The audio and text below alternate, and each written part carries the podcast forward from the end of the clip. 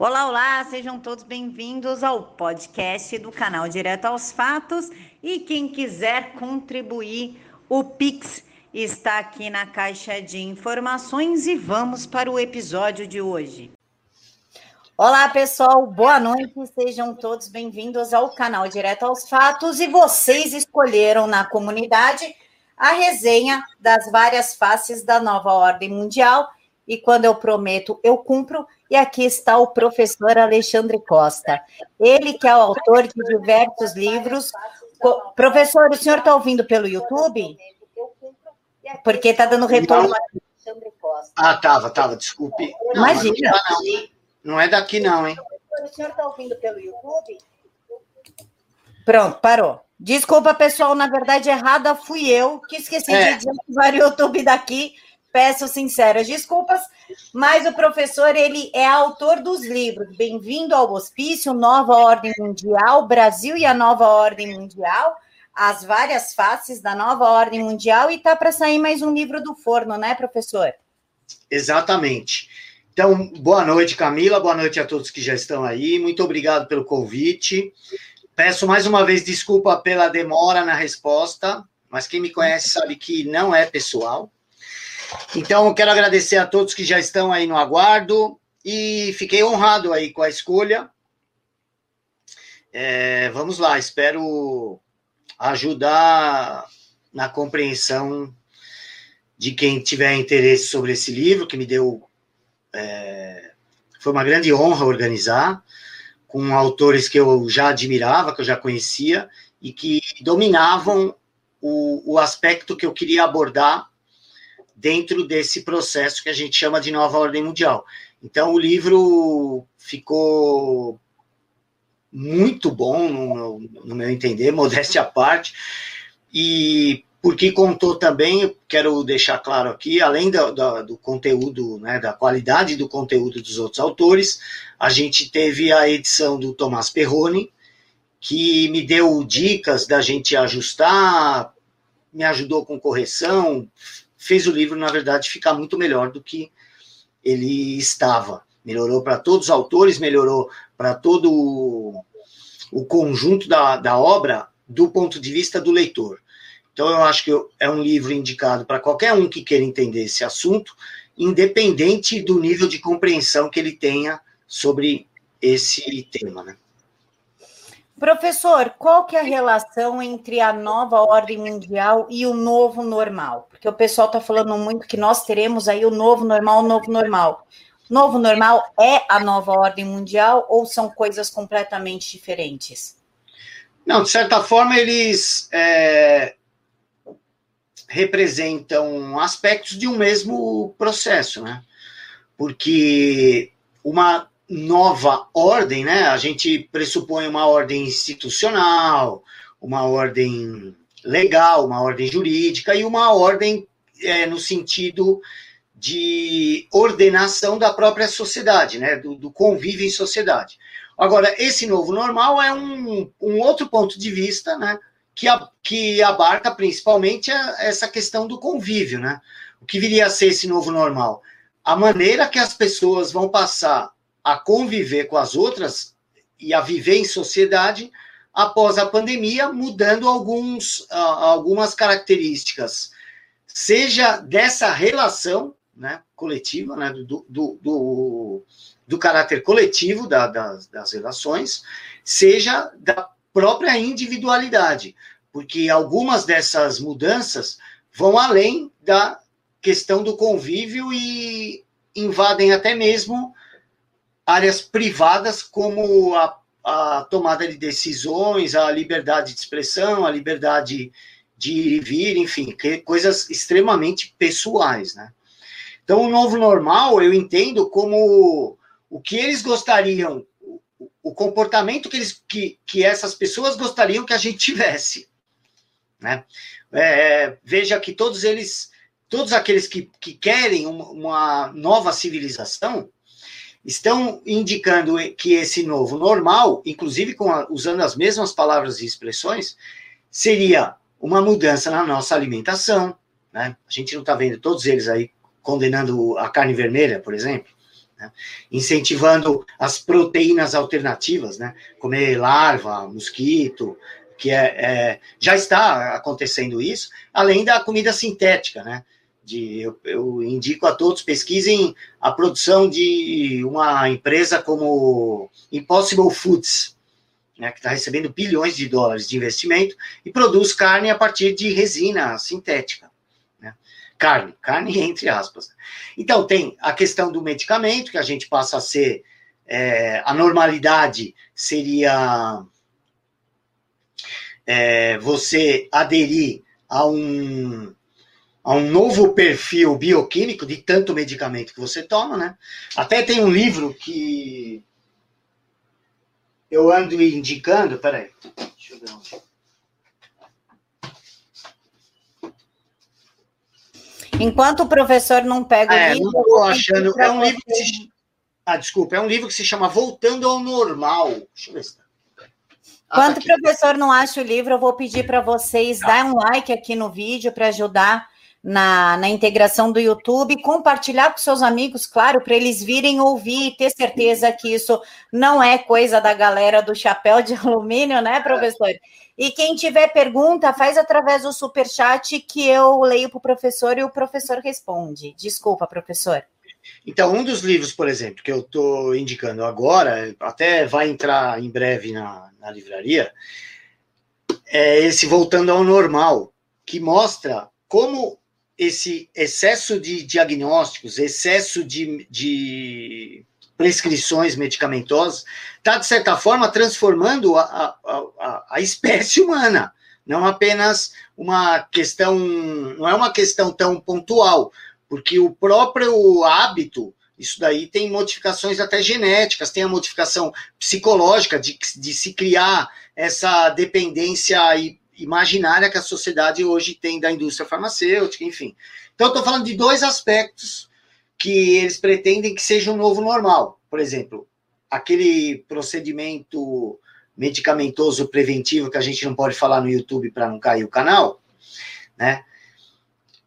Obrigatório, esses passaportes sanitários, é, cada vez maior interferência dos burocratas na nossa vida, novos impostos, novas regras, novo, é, é uma série de ordens que vão fazer parte do que eles chamam hoje de novo normal, que envolve até mesmo mudanças na economia, como sistemas de pagamento digital, envolve é, limitações no direito de ir e vir, limitações na liberdade de expressão, porque abrimos a jurisprudência para isso, né? Se você pode censurar alguém porque supostamente ele está falando de um tratamento que não tem comprovação científica, você vai poder eliminar toda a opinião que não tenha comprovação científica. E a própria definição de opinião é essa, porque senão ela deixa de ser opinião e passa a ser uma defesa mais argumentada. Né? Então, é a, nós estamos em, o novo normal é, antes de tudo, uma mudança é, repressora, é uma mudança, pa, pa, é um avanço na limitação das pessoas, né? A limitação dos direitos naturais, né? Pô, que honra, a doutora Paula Marisa nos acompanhando aqui, professora. Obrigado pela presença aí, pela honra da presença. Então, e, e o que ela está falando sobre Big Pharma, é, é, o que eu ando escrevendo bastante sobre essa questão da, da Paula, tem papel fundamental, porque essa transformação que eles pretendem para a sociedade depende de uma transformação do indivíduo, uma transformação de um homem. Então, para uma nova ordem mundial é necessário um novo homem. E uma das pernas aí do transhumanismo é essa é, essas interações químicas, medicamentosas, que estão aos poucos mudando a essência humana, porque tem interferência em, em tudo isso. E quando a gente estuda o que é a indústria farmacêutica, e aí é uma coisa que eu tenho um monte de livros sobre isso, quer ver?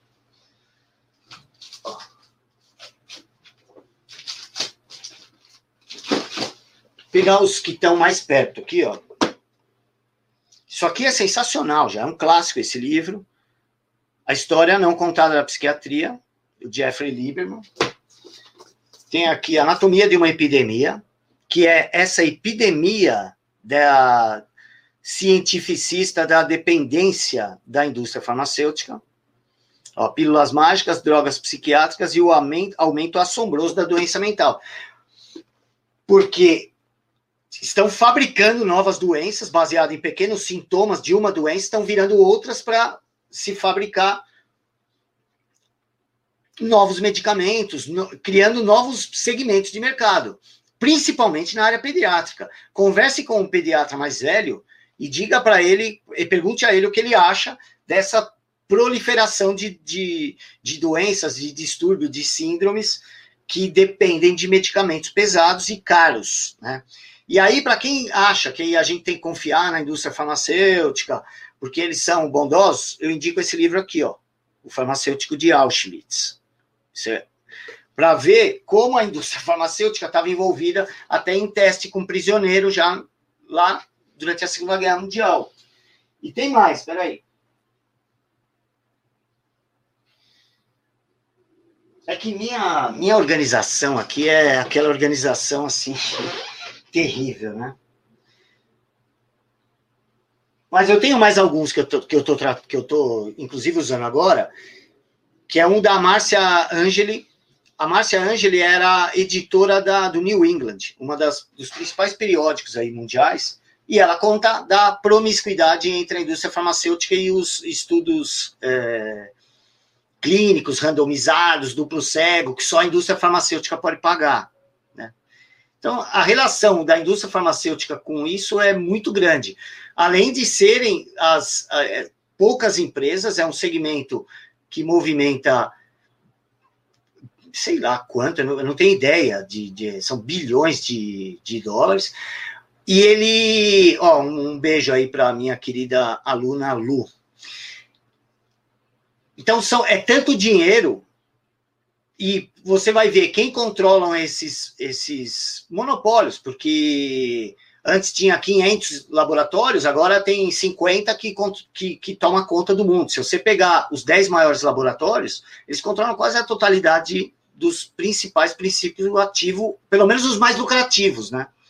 E a gente viu isso agora com o caso da ivermectina, que ela deixou de ser algo tão lucrativo. Então, o próprio fabricante prefere vem, tentar vender um medicamento mais caro lá na frente.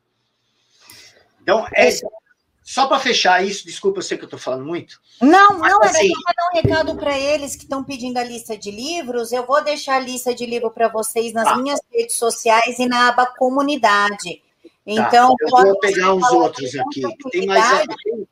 Dá para indicar uns 20 aí, só sobre esse assunto.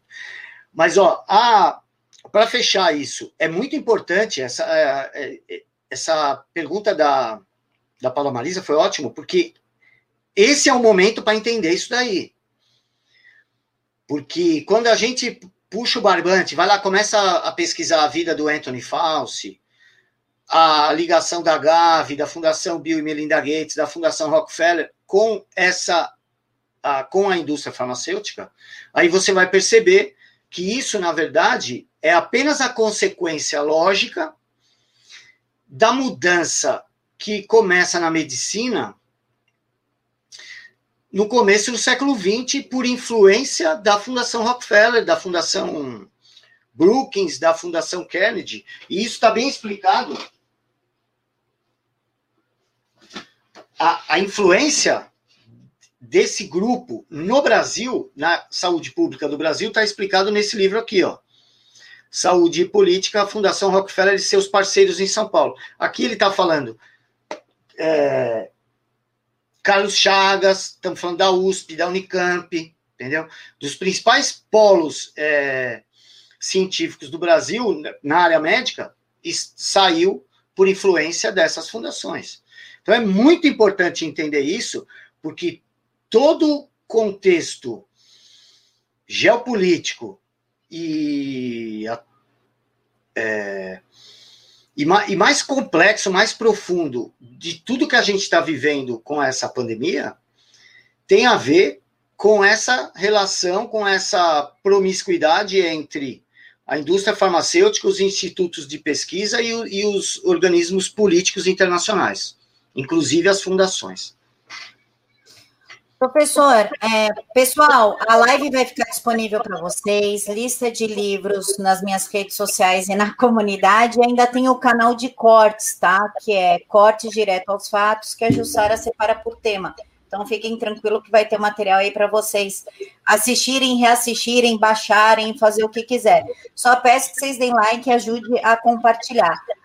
Professor, então, né, de acordo assim com a minha concepção, é, tem um tema que está muito em voga, inclusive nas escolas, que é a transexualidade. A gente pode, e é um assunto que, que transexual existe desde que o mundo é mundo, é uma minoria ínfima da sociedade, e parece que agora eles ganharam aí uma importância extrema. Isso faz parte da deturpação sexual da nova ordem mundial para atingir as famílias? Olha, eu ando dizendo é, que por trás o, o que seria esse novo homem, né? Que a solução para os problemas, as falhas de, das tentativas totalitárias anteriores foi exatamente o homem não estar sintonizado com essas ideias, né? com, ideia, com as ideias totalitárias. Foi assim com o fracasso nazista, o fracasso soviético, o, a desgraça que a gente vê em Cuba, na Coreia do Norte, ou seja, se você não mudar o homem antes, você vai ter que usar o fuzil para convencê-lo, né? E vai ser na cacetada. Então, a ideia é aprimorar esse essa estratégia, você convém preparando o, o cara adequado, né? Isso é algo que já estava em Antônio Gramsci, isso já estava na escola de Frankfurt, mas evolui muito com esse pensamento que vai ser difundido aí pelo, seja pelo ativismo a la Saul Alinsky, seja pela parte intelectual da escola de Frankfurt, que praticamente domina hoje as universidades. Então, eles estão preparando esse homem. Né?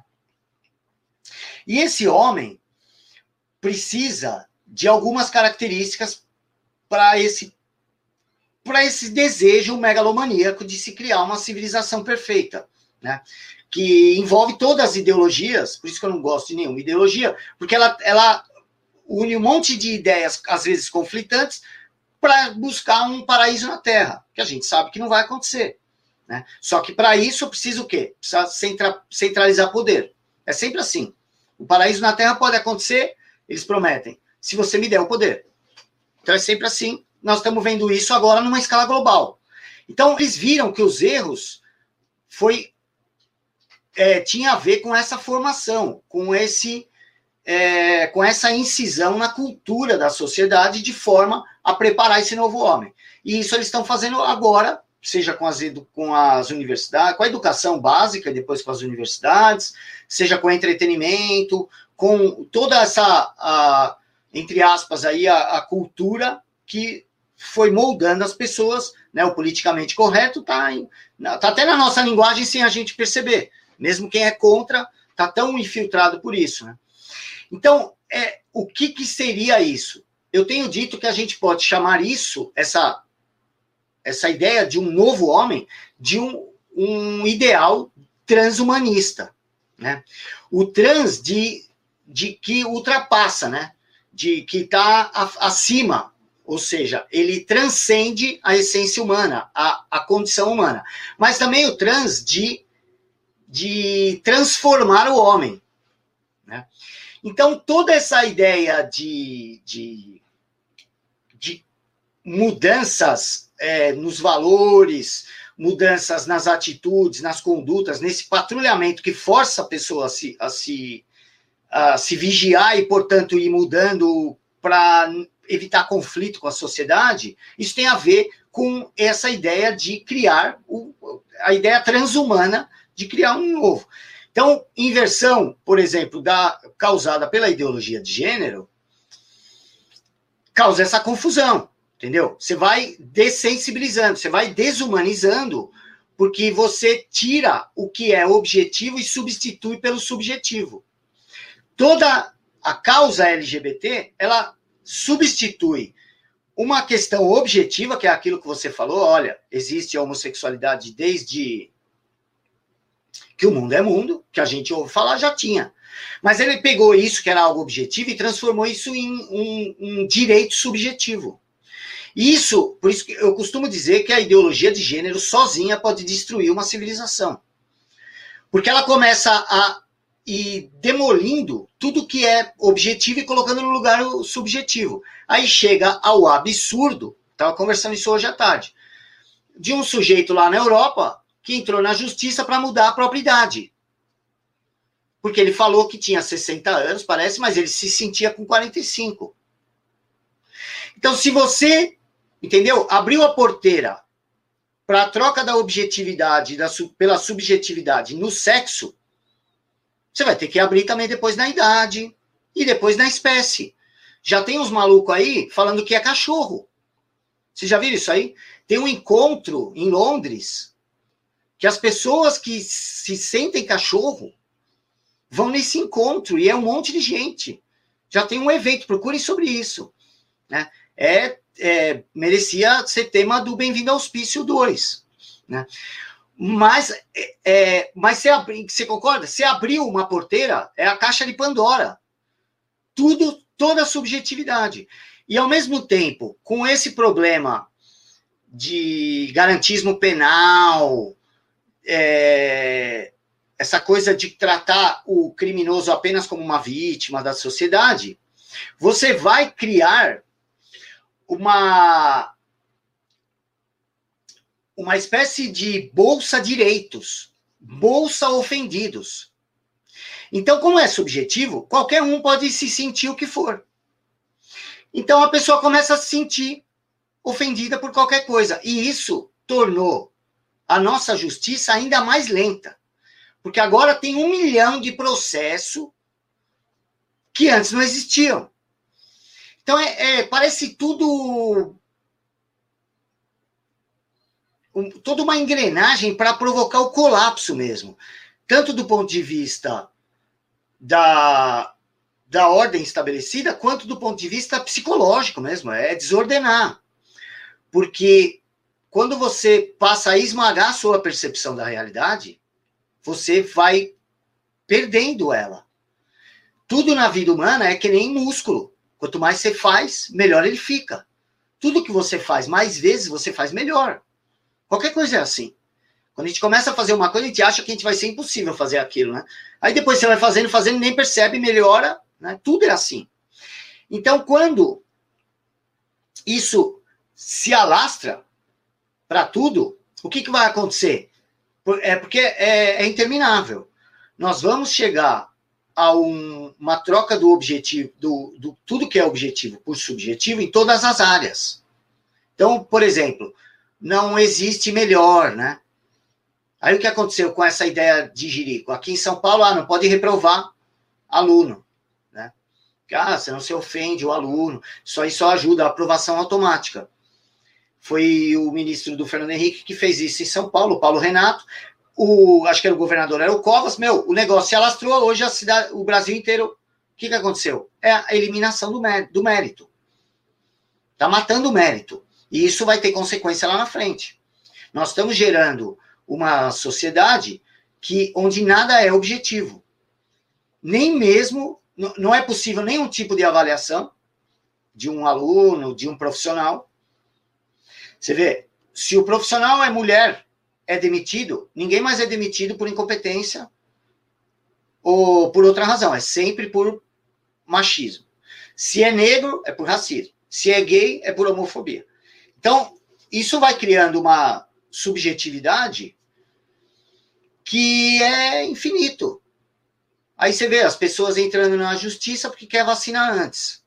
Mas por quê? Ah, porque eu acho que o meu, o, o, o, a, minha, a minha classe merece ser antes.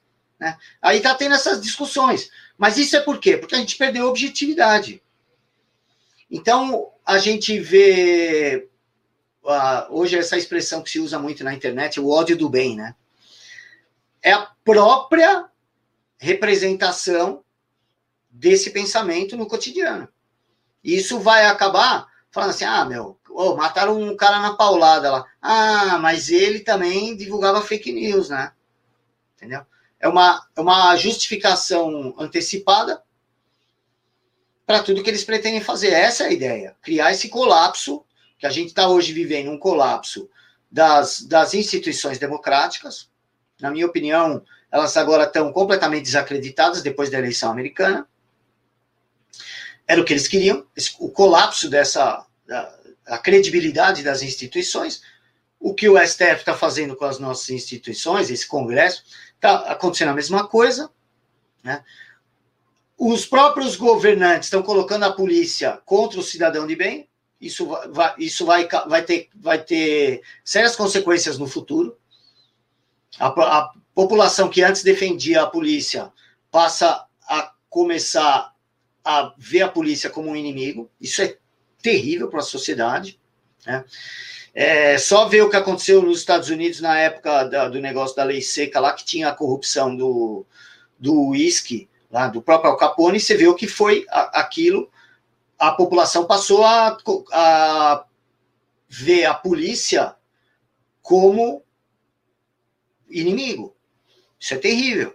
Em algumas comunidades do Brasil já isso já está acontecendo. Falei comunidade, eu não estou falando de favela, não, estou falando de bairro inteiro. Que eu uso favela para favela mesmo, porque eu acho que eu acho injusto falar comunidade como se tivesse melhorado a vida do cara, né? É. Então é isso. A gente, essa ideia do trans, para mim, é apenas uma. Toda a ideia envolvendo esse ativismo identitário, o objetivo dele é exatamente fragmentar a sociedade. Porque enquanto um estiver brigando com o outro, achando que a briga é entre branco e negro, entre homem e mulher, nordestino e, e sulista. Enquanto, eles, enquanto isso, o establishment é, explora os dois lados, entendeu? Então é isso que a gente está vendo. Então, toda essa, essa, essas distorções de valores que são colocados pela agenda identitária, eles têm esse objetivo, é, é tumultuar mesmo. Acho que, resumindo, acho que era isso. Pessoal, eu peço por gentileza para mandar as perguntas via superchat, senão não tem como eu ficar olhando para o chat e ouvir o professor ao mesmo tempo. Professor, é, ontem surgiu um vídeo nas redes sociais em que duas crianças conversam, a mãe está no volante, e ela fala assim: Jesus é não binário e bissexual. E a mãe pergunta: aonde você ouviu isso? E ela fala: foi a professora que me ensinou deve quatro, cinco anos de idade pela voz das crianças. Isso também é uma forma de estar colocando a nova ordem mundial dentro das famílias. E a minha outra pergunta é: a nova ordem mundial, então, seria o tal do grande reset, o grande reinício discutido no, no Fórum de Davos no começo do ano? Bom, a ideia de reset, é, de resetar mesmo, começar de novo, minha querida aluna Cláudia também está aí, um beijo para ela. A, a ideia do reset é, é resetar e recomeçar, só que de um aspecto que parte da economia, mas atinge toda a sociedade. Eu até quero recomendar aqui, porque é, seria muito longo falar só sobre reset. Eu fiz algumas lives lá sobre Reset, tem texto meu no Brasil Sem Medo também, acho que no, na revista Terça Livre. Mas essa ideia do reset, a ideia de transformar os valores, é tudo um. Eu, eu considero, acho que fica melhor explicar, dar um passo atrás. Eu considero que nova ordem mundial é um processo de construção de uma nova civilização, que, entre outros aspectos, ele tem o, o, um governo global. Então, ele tem primeiro um ambiente de governança global para depois ter uma autoridade global. Eu acredito que é isso que está acontecendo. É como eu entendo o processo que nós estamos no meio dele. Então, ele é muito dinâmico. A cada dia tem uma coisa nova, vai mudando. E desde novembro, dezembro de 2019, o negócio mudou bastante desde que começa esse negócio na China, e na verdade um pouco antes, quando tem o evento, que foi a simulação do evento 201. Quem tiver curiosidade, pergunte, pesquise sobre isso, vocês vão ver que foi uma simulação de pandemia, com todas as características que nós estamos atravessando hoje, coincidentemente. Né? E coincidentemente também diz, é, relacionado a um relatório da Fundação Rockefeller de 2010. Então, essa é, inversão de valores que você viu aí, eu não vi esse vídeo aí do carro, mostra que a, a, a ideia é atingir a célula resistente por sua própria natureza, que é a família. Né? Porque quando você quer um mundo pasteurizado, né, onde todo mundo pensa igual, o, o, o que você menos quer são pessoas que confiem nelas mesmas mais do que confiam no Estado, mais do que confiam no coletivo. Então, a família é primeira, é a primeira célula né, que quem eu também vou indicar um livro aqui, o Fustel de Coulanges, que é um escritor sobre as cidades antigas. É, no livro deles, As Cidades Antigas, ele mostra como era essa construção das cidades antigas da Grécia e mostra como originalmente nasce a sociedade. Famílias, tribos, tribos, frátrias, e depois você vai formando as cidades dessa forma, com três ou quatro dessas frátrias, que eram grupos de. de era, era o, uma espécie de expansão da própria família. Então, como ao se conhecer é esse núcleo, que vai ser o núcleo que vai resistir a um. Forte abraço aí, Ivan Kleber. Então, e obrigado aí pelo abraço e pela colaboração. O que é, hoje se faz? Precisa se inverter esse valor, porque todas as condutas cotidianas das pessoas são baseadas na sua família. Mesmo é, nos rebeldes, a pessoa tem mais, vai ser mais ou menos ali, a, como tem aquele ditado da que a fruta não cai muito longe do pé, né, meu? Então, a ideia de se unir, a ideia de confiança, a ideia de formar esses grupos não, não interessa a quem quer pregar um governo, um, um, uma, um ambiente onde tudo é coletivo, onde todo mundo pensa mais ou menos igual. Quem teve um insight brilhante que mostra como seria essa sociedade planejada por, por, essas pessoas é o Admirável Mundo Novo, onde as famílias, onde os filhos são, são criados pelo Estado e onde a, a monogamia, a fidelidade de relacionamentos era vista como é, egoísmo. Então, ser solidário era ser polígamo. Né? A poligamia era um ato de solidariedade, de coletivismo. Então, você mostra que o selvagem era o cara que não não, não concordava com isso. Mas como assim? Então, a, a ideia das drogas, estava lá, o Soma, era obrigatório entregue, entregue pelo, pelo governo. A ideia da promiscuidade e a ideia do Estado cuidando dos seus filhos, que hoje todo governante fala, quando quer prometer algo que ele acha que é bom, ele fala em escola em tempo integral. Não é? Quem disse que escola é. em tempo integral? Não é? Quer transformar, eles querem doutrinar de qualquer jeito as crianças. E aí a gente lembra do 1984, não, desculpa, do Revolução dos Bichos, do George Orwell, que eles, os porcos sequestram os filhotes da cadela. E depois, quando eles voltam a aparecer no livro, eles se voltam contra a própria mãe. A metáfora perfeita, né, a figura de linguagem perfeita para essa transformação, essa cooptação dos jovens que a gente vê hoje. E o cara já tinha escrito isso em 1947, 48. Não, esse aí é mais tarde, é 54, acho. Então, a, essa a ideia do que você viu nesse carro é a exata estratégia de destruição desses pilares, desses valores, porque se tudo é família, nada é família. O mundo é assim se tudo é, é família, nada é família. Né? A, a, a, própria distinção de algo é porque não é tudo. Né? Então, é esse discurso meio repetitivo, assim, de daquela, aqueles clichês, né? Tudo é família. Na verdade, são sempre é, elementos que diluem o verdadeiro significado das coisas. A intenção é essa mesmo, tumultuar. Eu não vi quem foi aí que fez o comentário. Obrigado aí pela, pelas palavras gentis.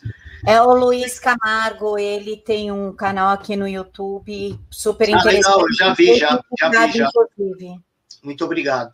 Então, o que eu penso é isso. Isso daí que você está vendo é algo que é o resultado daquelas ideias da escola de Frankfurt, principalmente do Herbert Marcuse, de aproveitar o marginal como agente revolucionário. O marginal aqui não é só bandido, é aquele que está à margem, né?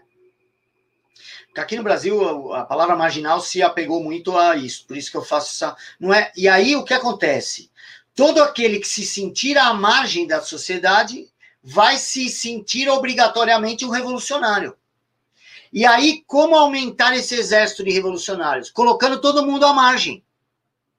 Entendeu? Então você promove o banditismo, você promove os, a, as relações não convencionais, você promove tudo aquilo que não é normal na sociedade. Então você vai, eles vão escolher atrizes de Hollywood, tem que ser aquela bem é, incomum na sociedade. Então você veja que os, os, os, últimos ídolos, desde isso a gente pode ir até a década de 50, começam a ser, destaca, ser destacados nessa puta máquina de, de fazer fama, de fazer os líderes, seja do ponto de vista político ou do ponto de vista cultural, essa máquina começa a destacar quem? Os incomuns, os exóticos. Aqueles caras que na escola eram os caras bizarros, né? Então você veja como são, por exemplo, os artistas. São os caras mais estranhos que tem. E aí, eu trabalhei com música, trabalhei bastante com, com evento, então com muito artista, trabalhei bastante com música, de vários estilos, e não é assim o normal. Não é a maioria que é esquisito. Não é, é que só se destacam os esquisitos, entendeu? Então não importa mais a qualidade é, do, do, do material que eles estão mostrando, mas a exoticidade do personagem. Vou dar um exemplo real de como isso começa na, na, na, na mídia, na cultura de massa, com a chegada da MTV. Eu citei esse exemplo na, no meu livro Brasil, a Nova Ordem Mundial, porque me, me marcou na época. Existia um cantor, os mais velhos vão lembrar, um, que fez muito sucesso, chamado Christopher Cross fez muita, fazia uns, umas, uns pop rock meio românticos, assim, e ele sempre foi visto como um sujeito brilhante.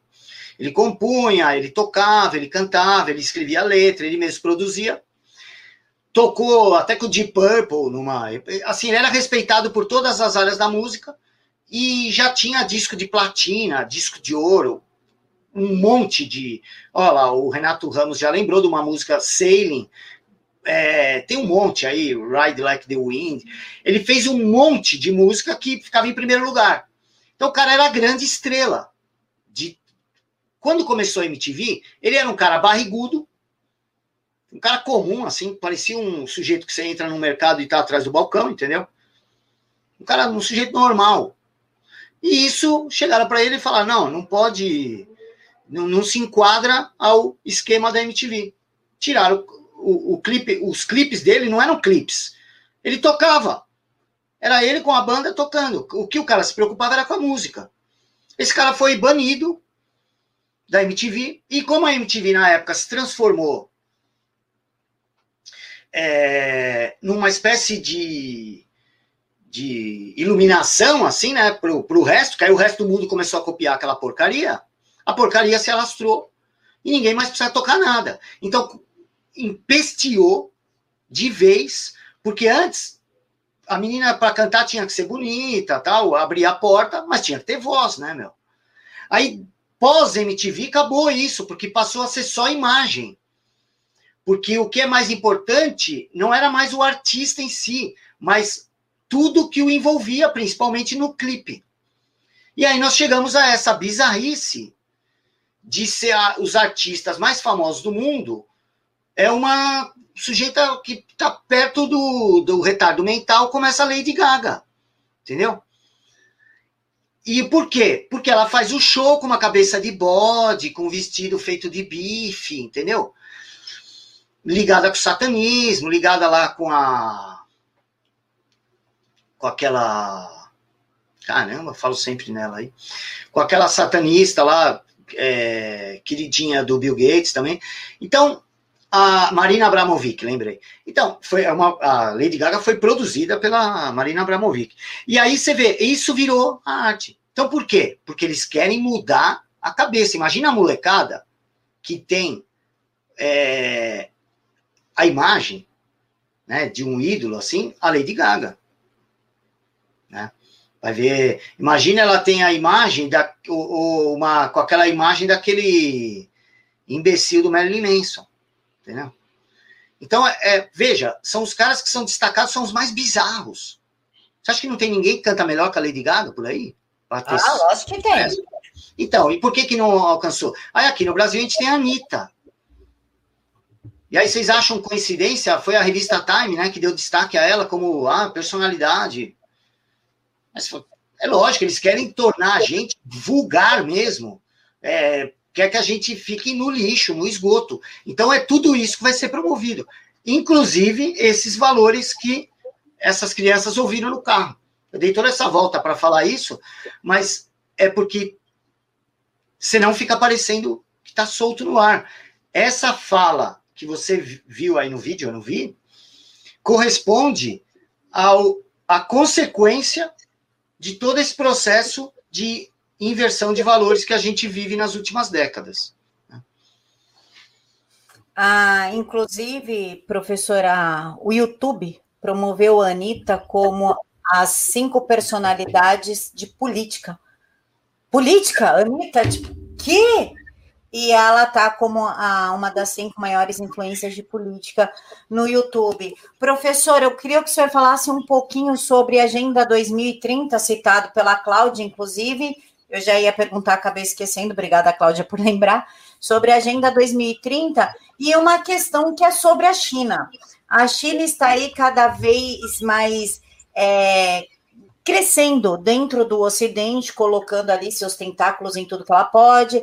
Ela fez isso na, começou pela África, e ela veio descendo, e, é, subverteu o Chile, aí foi para a Argentina e agora ela chegou no Brasil querendo forçar uma entrada, nossa soberania. Ah, isso também faz parte aí de um progressismo, porque a China é comunista. Inclusive, agora tem um colégio no Rio de Janeiro que o aluno tem 10 horas de aula, as seis horas primeiras são só de mandarim, aí três horas, parece que é três horas de inglês e três horas de, de português, um, mais ou menos uma conta assim. E isso faz parte, então, da nova ordem mundial, essa pandemia, a ascensão da China dentro do Ocidente, a quebra é, obrigatória dos Estados Unidos, uma quebra forçada dos Estados Unidos através do Black Lives Matter, com elegendo inclusive Joe Biden numa eleição tanto quanto questionável, isso tudo faz parte dessa nova ordem mundial com essa agenda 2030? É, a, a Agenda 2030 é uma espécie de de síntese, né? de todas essas iniciativas, é, do ponto de vista sempre de um daquela visão que a ONU, que esses organismos têm do mundo, né? Que cabe a eles nos salvar, entendeu? Eles têm essa ideia de que, olha, sem a ONU nenhum país vai conseguir sobreviver. E aí ela tem lá 17 objetivos de desenvolvimento sustentável, que são uma, uma derivação da antiga Agenda 21, daquele desafios do milênio. É, é, é, algo que já veio sendo construído desde o do, do início da década de 70, com o lançamento do relatório Limites do Crescimento, que foi lançado pelo Clube de Roma. Então, de lá para cá, veio acontecendo, aconteceu aquele Eco 92 aqui no Brasil, depois tiveram outros, aí teve esses protocolos tal, que chegou, então, hoje, toda esse, essa questão do ambientalismo deu origem à ideia da Agenda 2030. Só que a Agenda 2030, por ela também ter dado essa coisa dos desafios do milênio, ela assimilou outras coisas fora da área ambiental, mas sempre do ponto de vista desse conceito de sustentabilidade que é muito usado no ambientalismo. Né? Porque esse conceito é o que era a essência do limites do crescimento, que é aquela ideia assim, ó, ó, precisamos cuidar do mundo porque senão vai dar o colapso, ou de energia, ou de clima, ou de muitas pessoas, né, os, os maltusianos. Então é sempre a ideia do colapso, que tem a ver até com uma ideia gnóstica, isso que a gente pode conversar um outro dia, porque é meio complicado. Porque é a questão, tem um aspecto espiritual aí por trás, tá? Que tem a ver com essa ideia de colapso. Que tem gente, fazendo um resumo rápido, que acredita que tem que provocar o colapso por algumas é, questões religiosas que eles acreditam. A gente entra isso, é meio complicado. Mas, enfim. Então, a Agenda 2030 tem esses 17 ODS que, quando você lê, você não tem nada contra eles. Eles falam, ah, queremos erradicar a pobreza, acabar com o trabalho escravo, é aquilo que todo mundo quer. Só que ele serve de pretexto para entrar as metas. Então, são 17 objetivos, de desenvolvimento social, os famosos ODS, e juntos eles têm 169 metas. E aqueles eufemismos todos, né? Quando eles põem, eles não falam ideologia de gênero. O que, que eles falam?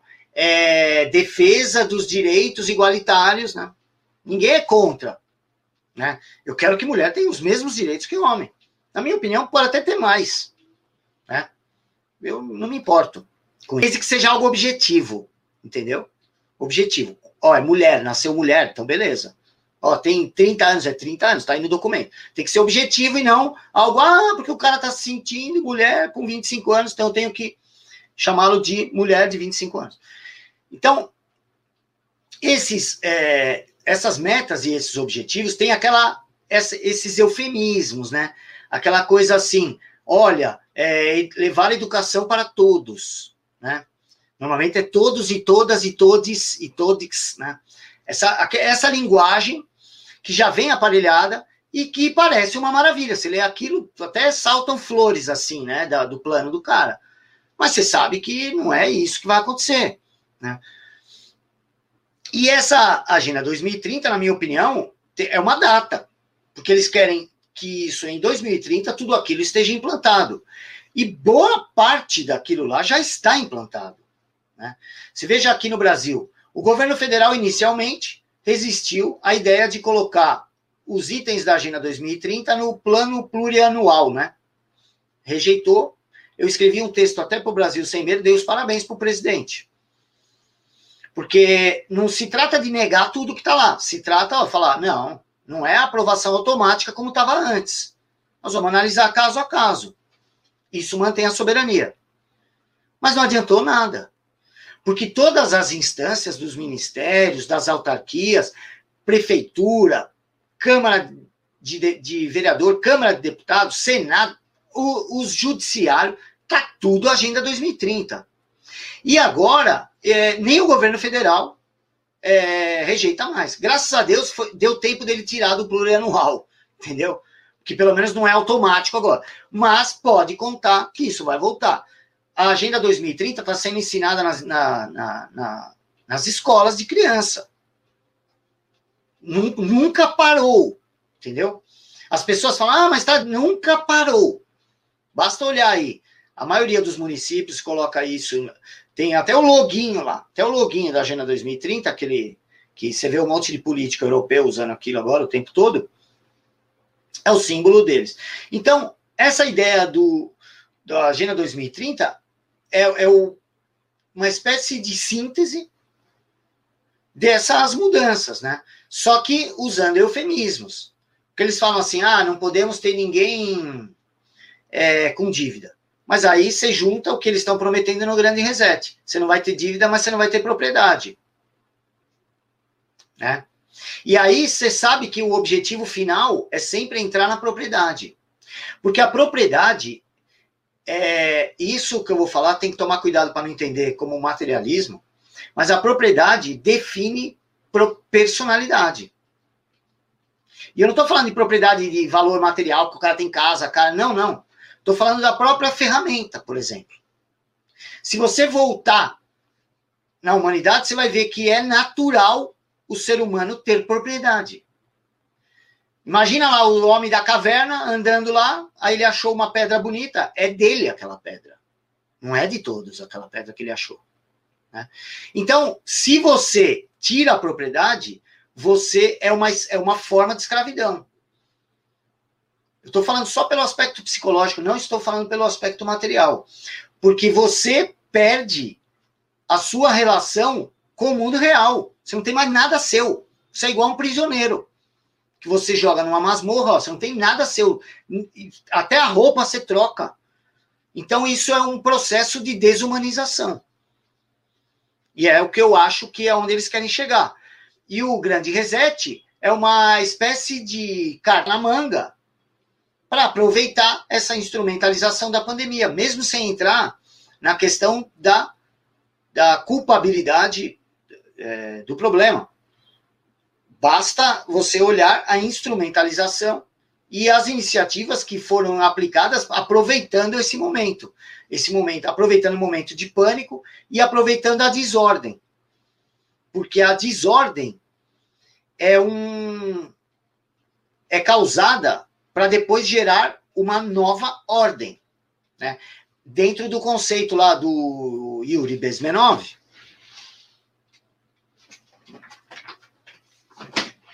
aqui, ó, que é o ex-agente lá, ele tem essa teoria da subversão, que é desmoralização, desestabilização, crise e normalização.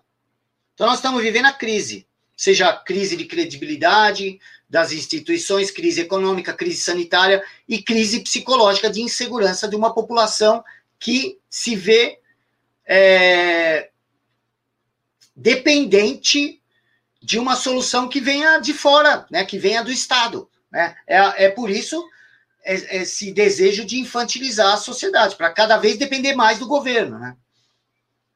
Então, a, nós estamos nesse processo e ou, a normalização vai ser algo como o grande reset ou algo como a implantação definitiva do restante aí dos itens faltantes da Agenda 2030, ou seja, vai ser a imposição de uma nova ordem. Então o caos sempre favorece esse processo. Porque toda vez que quando vai colocar ordem, pode reparar, na história da humanidade, Todas as vezes que tem alguma crise, é, ela gera acúmulo de poder. Eu escrevi três artigos agora para a revista Terça Livre, seguidos. Foi crise e poder, crise e controle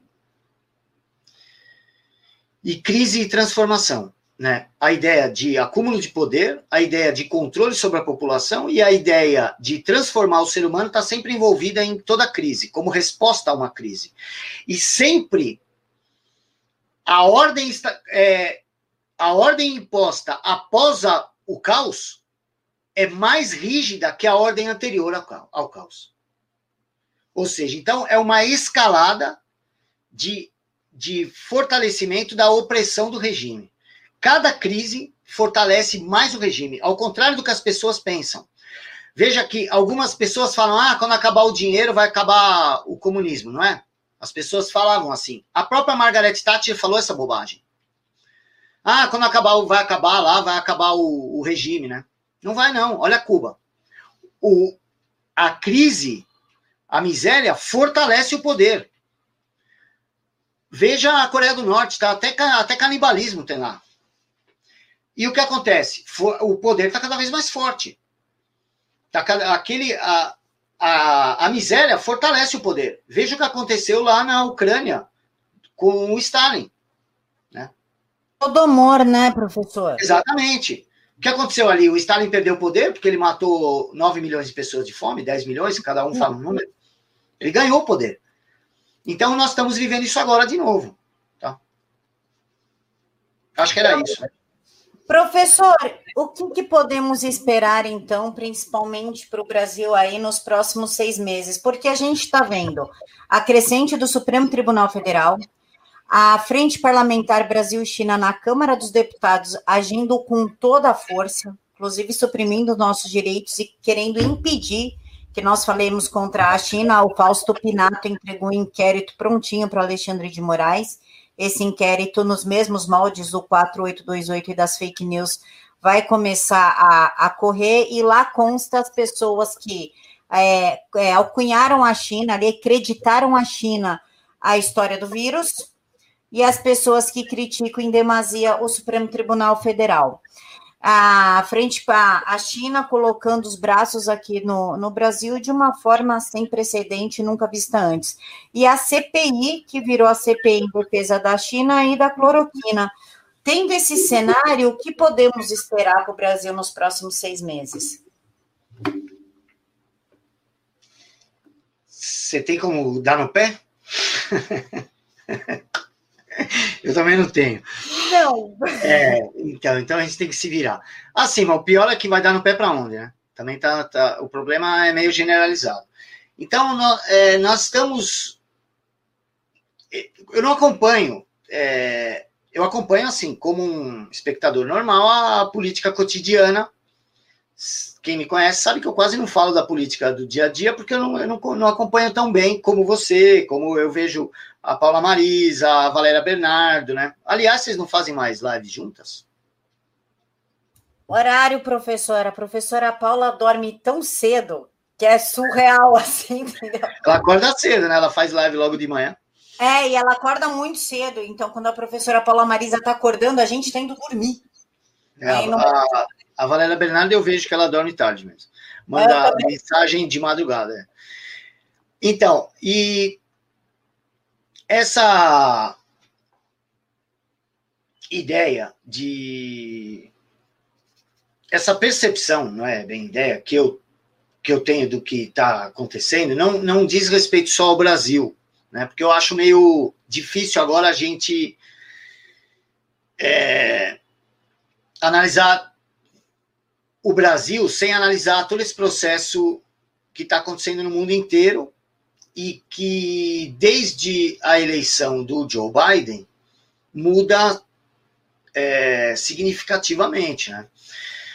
Mudou assim um, um polo de resistência em algumas áreas, não em todas, era o, o Donald Trump.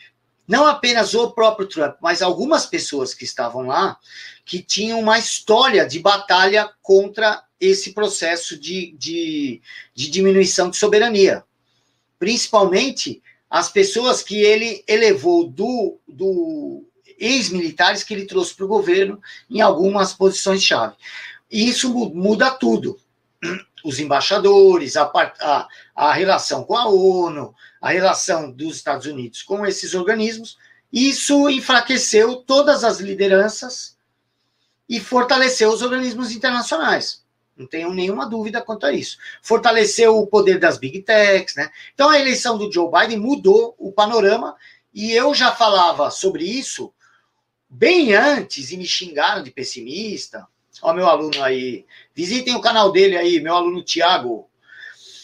Então, o que esperar? Assim, eu não tenho muita.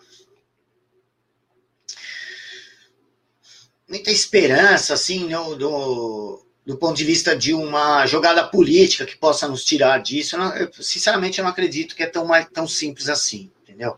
A sociedade foi infiltrada de tal maneira que até a nossa linguagem está aparelhada, entendeu? Nossas leis estão aparelhadas, nossas instituições e a mentalidade das pessoas já tem essa ideia de que tudo que é global é bom, tudo que é internacional é bom, que a ONU é um, um monte de anjinhos trabalhando pelo mundo é, desprendidos, entendeu?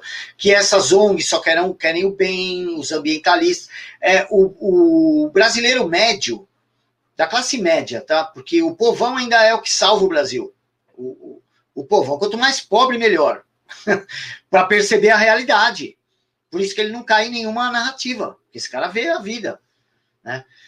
Mas a, o, a classe média é, das grandes capitais no Brasil, e acho que no mundo inteiro, foi meio idiotizada ao longo do tempo, aí, meio infantilizada. Então eles têm mais. Todo mundo, eu ouço, eu ouço essas pessoas falando, parece a Greta falando, sabe? Aquela. Aquele perfil assim do Bono, o Sting, sabe? É, isso virou o que faz a cabeça da classe média. E é por isso que o pessoal se dá bem com caras da classe média. Eles não são socialistas. Vota neles porque é, é, é o, aquela imagem né, que foi construída, porque a, a mídia construiu essas imagens. Né? Então, o povo pensa assim.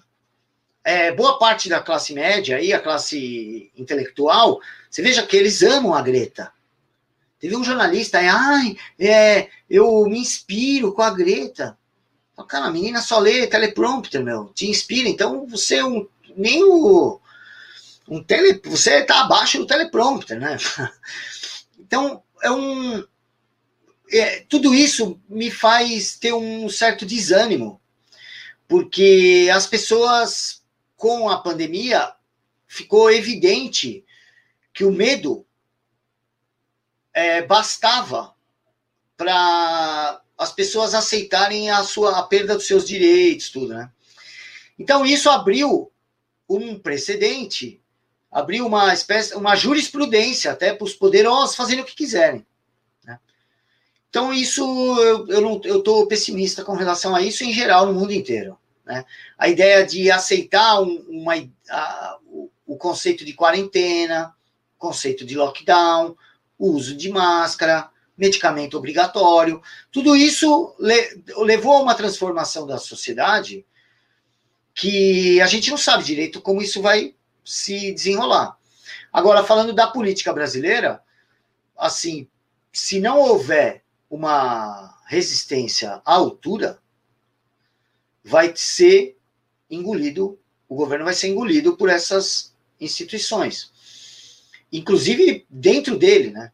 Dentro do pró o, o próprio governo tem gente trabalhando contra. Então, é, é é por isso que tem tanto vazamento. Se não tivesse, se não acontecesse isso, não tinha vazamento para a imprensa, certo? Né? Tem vazamento para onde? Para aqueles que mais criticam o presidente. Então é porque ele não tem essa homogeneidade ao seu redor. Porque às vezes tem reunião, meu, de quatro, cinco pessoas, o negócio vaza, cara. Você fala, pô, ou, é os, ou são os caras da reunião ou os assessores deles, meu. Né? Não tem como ser diferente. Então, eu tô naquela assim, ó, se ficar igual o Brasileirinhos brincou lá, se ficar no nota de repúdio diariamente, né, não vai dar certo, não. Por, eu não acredito na urna faz tempo, não acredito desde, desde o início.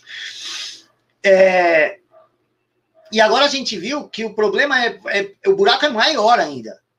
Porque você vê que mesmo nos Estados Unidos, que tinha um, um, um sistema mais robusto, foi engolido e o presidente mais poderoso do mundo foi tirado do cargo em, em duas horas, meu. Né? Então, depois que eu vi aquilo, falei, opa, presta atenção que o negócio mudou. Entendeu? E no meio de, de, dessa pandemia, que for, fornece o ambiente perfeito para os totalitários. Porque você usa o medo. Não, queremos salvar a vida. Dá aqui sua carteira, mas é para o seu bem. Deixa eu te trancar aqui nessa cadeia, mas é para o seu bem também. Toma essa máscara aqui. Toma duas. Não, toma três. Né, o Anthony Fausto está mandando usar três. Só que ele não usa. Né, você viu que já fotografaram ele várias vezes sem usar. Mas ele vem na televisão mandando usar três. E a ideia é o quê? É submissão. Entendeu? Tem várias dessas iniciativas que são esdrúxulas de propósito. Isso funciona com seita. Como que o guru sabe em que nível está os, os discípulos dele, dando ordem esdrúxula, ordem absurda. Porque depois que o cara cumpriu isso daí, ele cria um mecanismo que ele tem vergonha de, de analisar o que ele fez. Porque ninguém gosta de falar, puta, fui feito de trouxa aqui, cara. Né? Você vê que o crime que tem menos denúncia é o cara que cai no estelionatário. Ele não denuncia, porque ele fica com vergonha de ir lá e falar, ó, oh, comprei um pedaço do pão de açúcar lá do, do morro. Comprei uma ilha, né?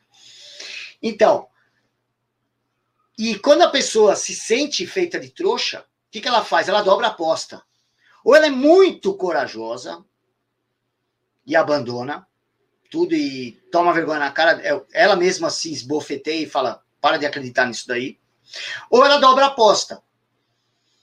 E aí vira isso daí, ó. As pessoas todas dominadas por uma mentalidade que ela nem sabe a origem. Não sabe nada. Não sabe nada. Você vê, as, eu, eu acho engraçado as pessoas falando, ah, mas a ciência. Né? É, na cabeça dessa gente, acho que eles acham que tem um departamento ali, lá em Brasília, um prédio escrito ciência. Né? E aí eles se reúnem uma vez por dia e todos falam: olha, essa é a nossa recomendação. Né? A pessoa não sabe que ciência é acúmulo provisório de conhecimento. Tá, tem que estar tá sempre aberto à discussão. Hoje, na CPI, por exemplo, teve um senador falou assim: é, mas o problema é não pode abrir isso para debate. Falou mais duas frases e ele, não, porque o importante é manter esse conceito democrático. Aí eu falei, cara, o cara não sabe nem o que é democracia. Para ele, ciência é, não é o debate interminável de teses, né? que, que é isso que, que, que é. É exatamente o conflito é que é o processo científico. Mas na cabeça deles, não.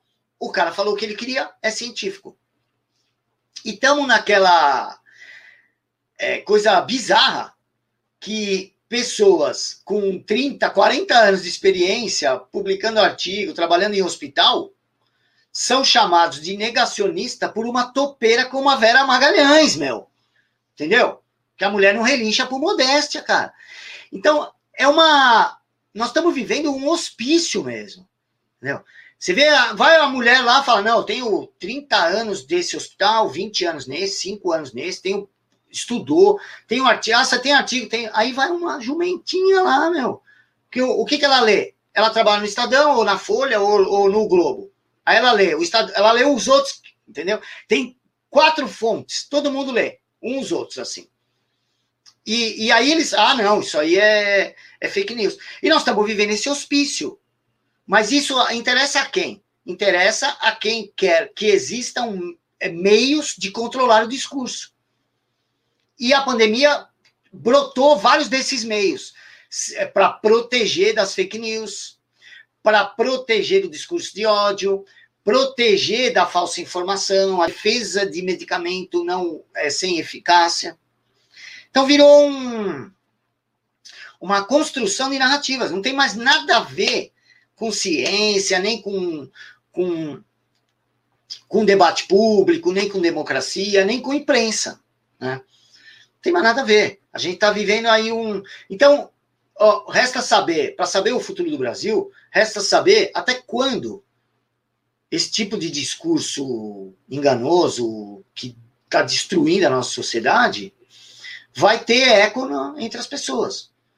E tudo indica que, mesmo com um número cada vez maior de pessoas acordando para isso, graças a Deus, ainda é um percentual muito pequeno. Não tem 5% das pessoas do mundo que, que consegue acompanhar isso que a gente está falando aqui. Não deve ter. É muita gente? É, mas quando você põe no, no proporcional é muito pequena. Professor, chegamos a uma hora e dez de live. Quero agradecer ao senhor e já deixar o convite aberto para voltar, porque o próximo livro que eu ia fazer justamente é do Yuri Besmenov. Que legal. Lembra que até mandei o print para o senhor da comunidade? Ó, oh, o livro do senhor ganhou. Já Foi uma honra. Mesmo. Quero agradecer aí aos teus eleitores aí, quem votou. Muito obrigado aí pela honra. Fiquei honrado aí. E vou. Ah, a gente veio aqui para falar do livro. Posso só falar dos outros autores, agradecer publicamente a eles? Então, eu ia abrir agora, onde o pessoal ah, tá. compra. Legal. Passa aí o, uma dinâmica do livro, uma panorâmica Bom, do livro. O livro foi organizado por mim. Tem um artigo aqui. É, eu fiz a, um texto de introdução, escrevi o primeiro capítulo, que é um, um um capítulo histórico sobre o desenvolvimento das, da, das ideias globalistas.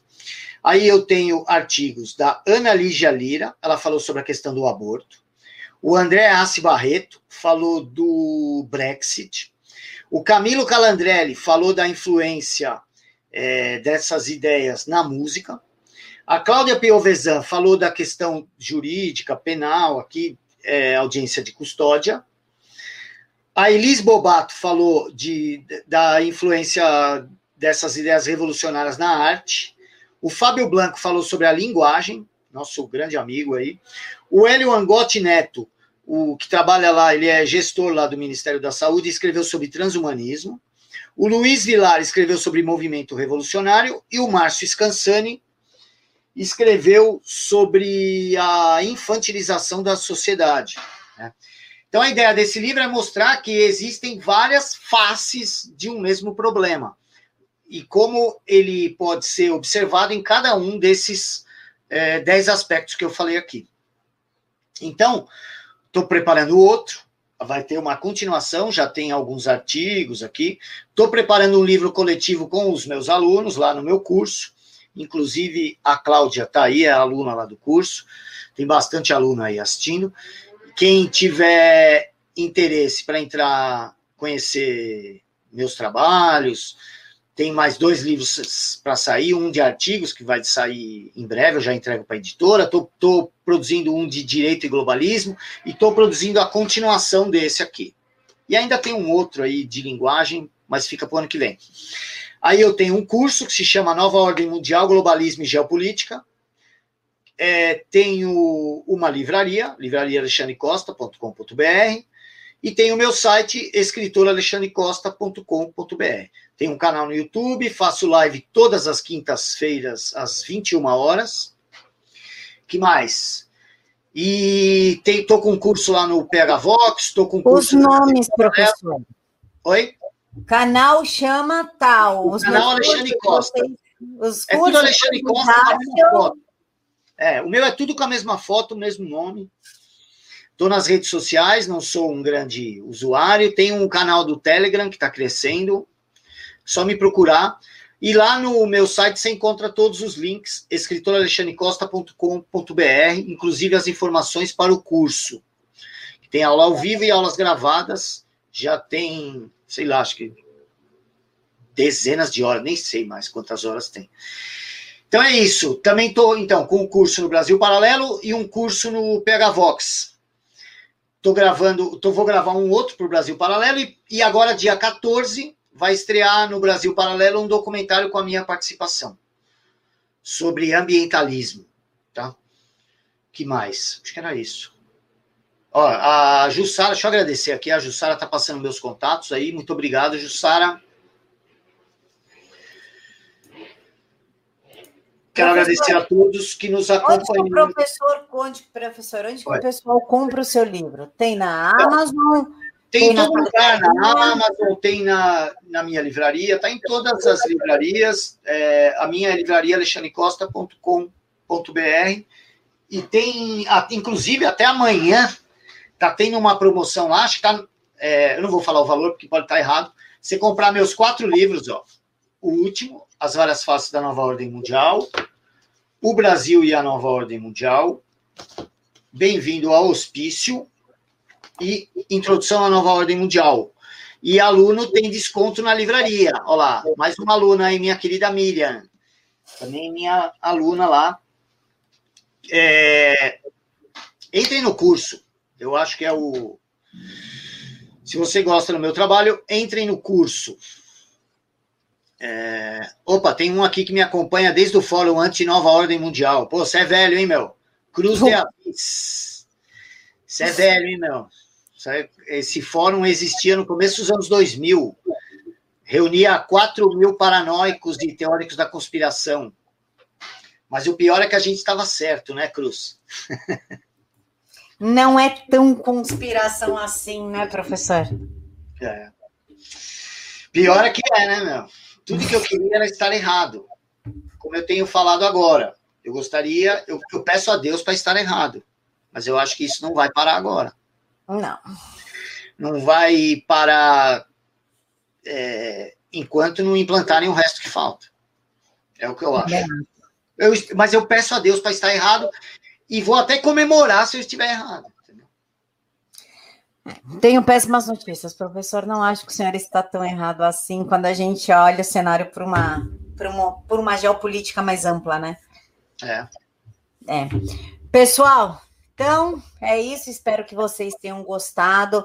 Curta, compartilha, manda, fala: olha, tia, assiste isso aqui, principalmente para sua tia psolista. Eu falo de psolista porque eu tenho uma tia psolista e caraca, como é chata. Manda para ela para ver se ela aprende alguma coisa. Eu encontro vocês aqui amanhã com a Cissa Bailey, que ela vai falar a respeito dos e-mails do falso, inclusive. Ela mora em Connecticut e ela vai vir falar para a gente o que está acontecendo com o mandeta norte-americano. Pessoal, muito obrigada, que Deus abençoe. Uma boa noite a todos. Eu encontro vocês novamente aqui às seis e meia da manhã. Fiquem todos com Deus e até mais.